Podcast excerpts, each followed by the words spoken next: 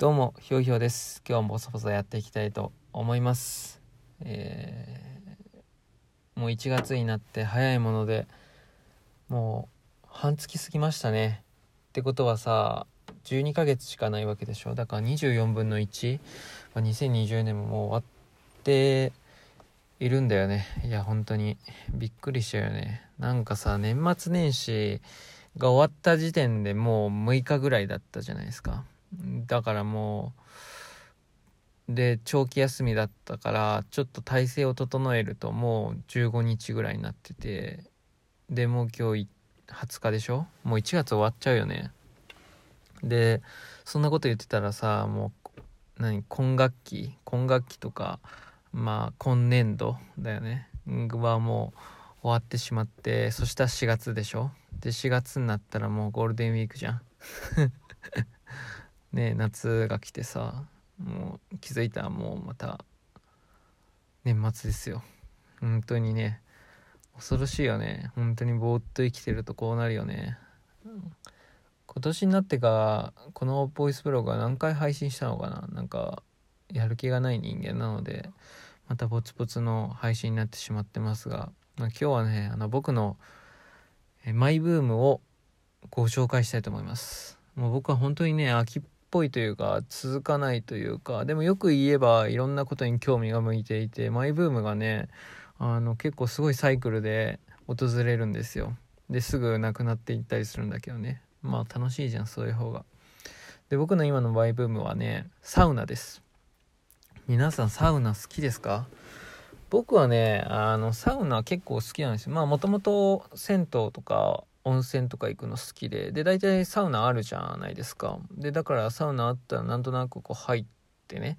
で僕はもう寒いよりも暑い方が好きなんで、サウナの中いるのとかなんかそんなに苦じゃないというか、すごい暑いんだけどさ、そんなに苦じゃなくってでなんかすっきりする感じがちょっとあるじゃん。でだからよく行ってたんですよねサウナに。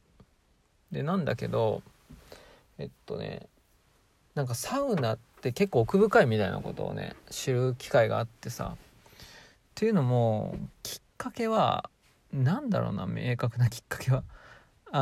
テンパレーってあるバンドが僕好きなんですけど、そのテンパレーがドラマの主題歌エンディング曲なんだけどさをやることになりましたっていう発表があって、もうそれどんぐらい前かな、もう 1,2 ヶ月ぐらい前なのかなだと思います。でねそのドラマっていうのがサカツっていうドラマで深夜でやってるドラマなんだよね。で主演がネプチューンの原田泰造さんで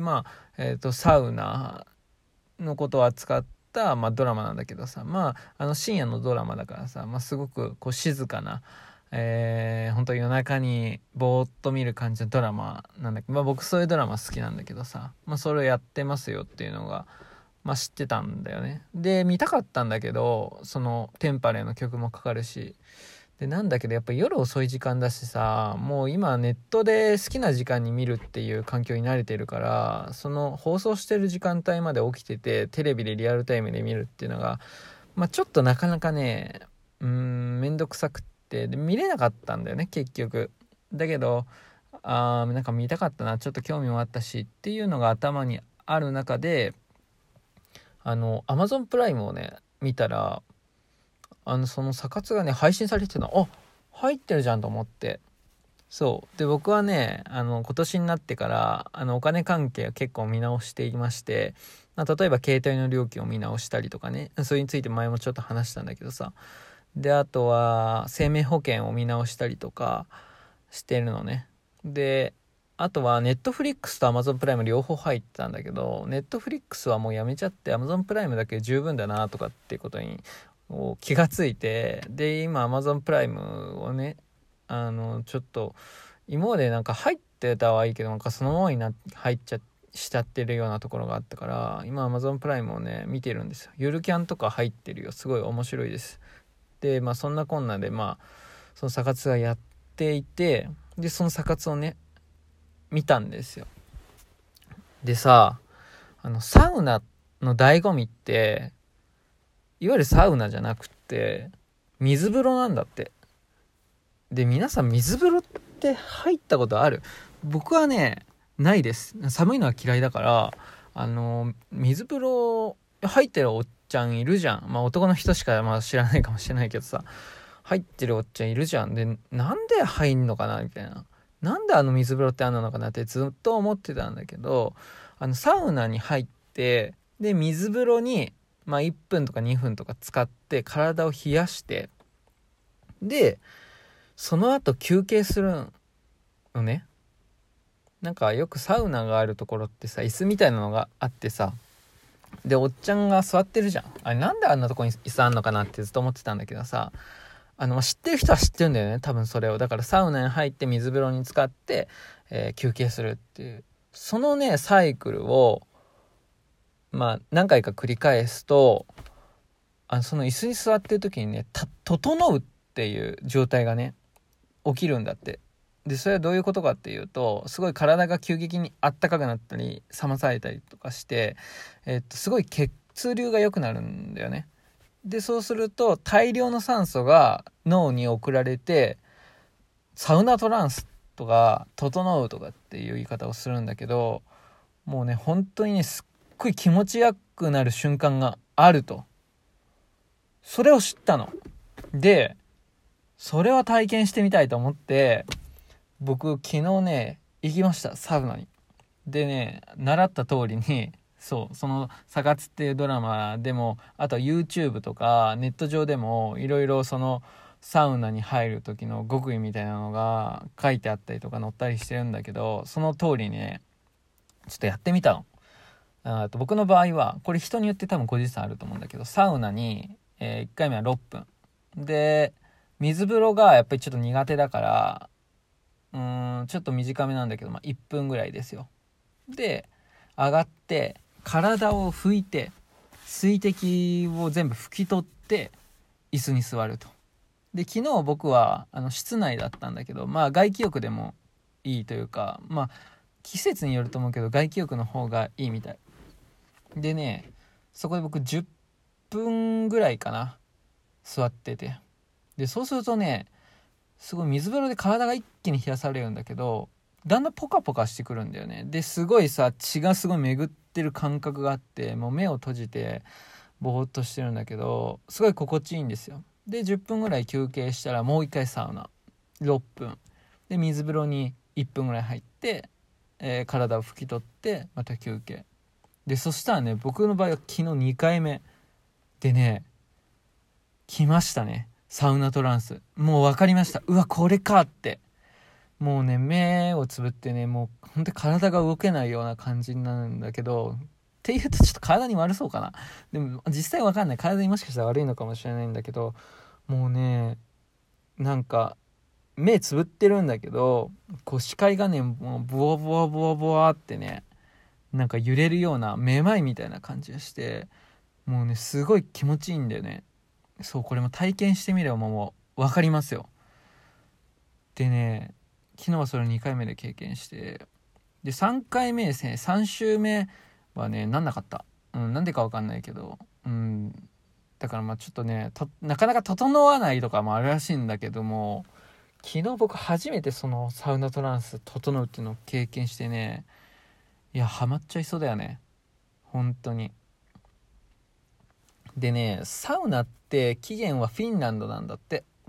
でフィンランドではサウナがすごく盛んで、サウナはコミュニケーションの場所、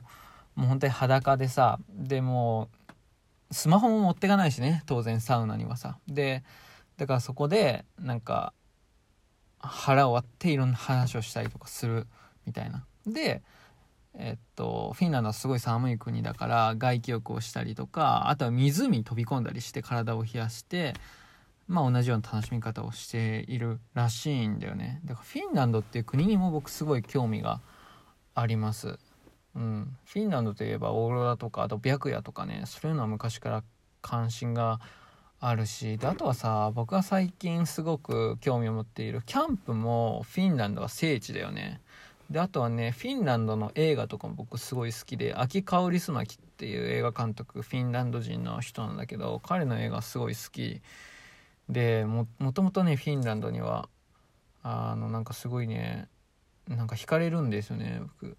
そうちょっとフィンランド気になる方はね、僕おすすめの映画があって、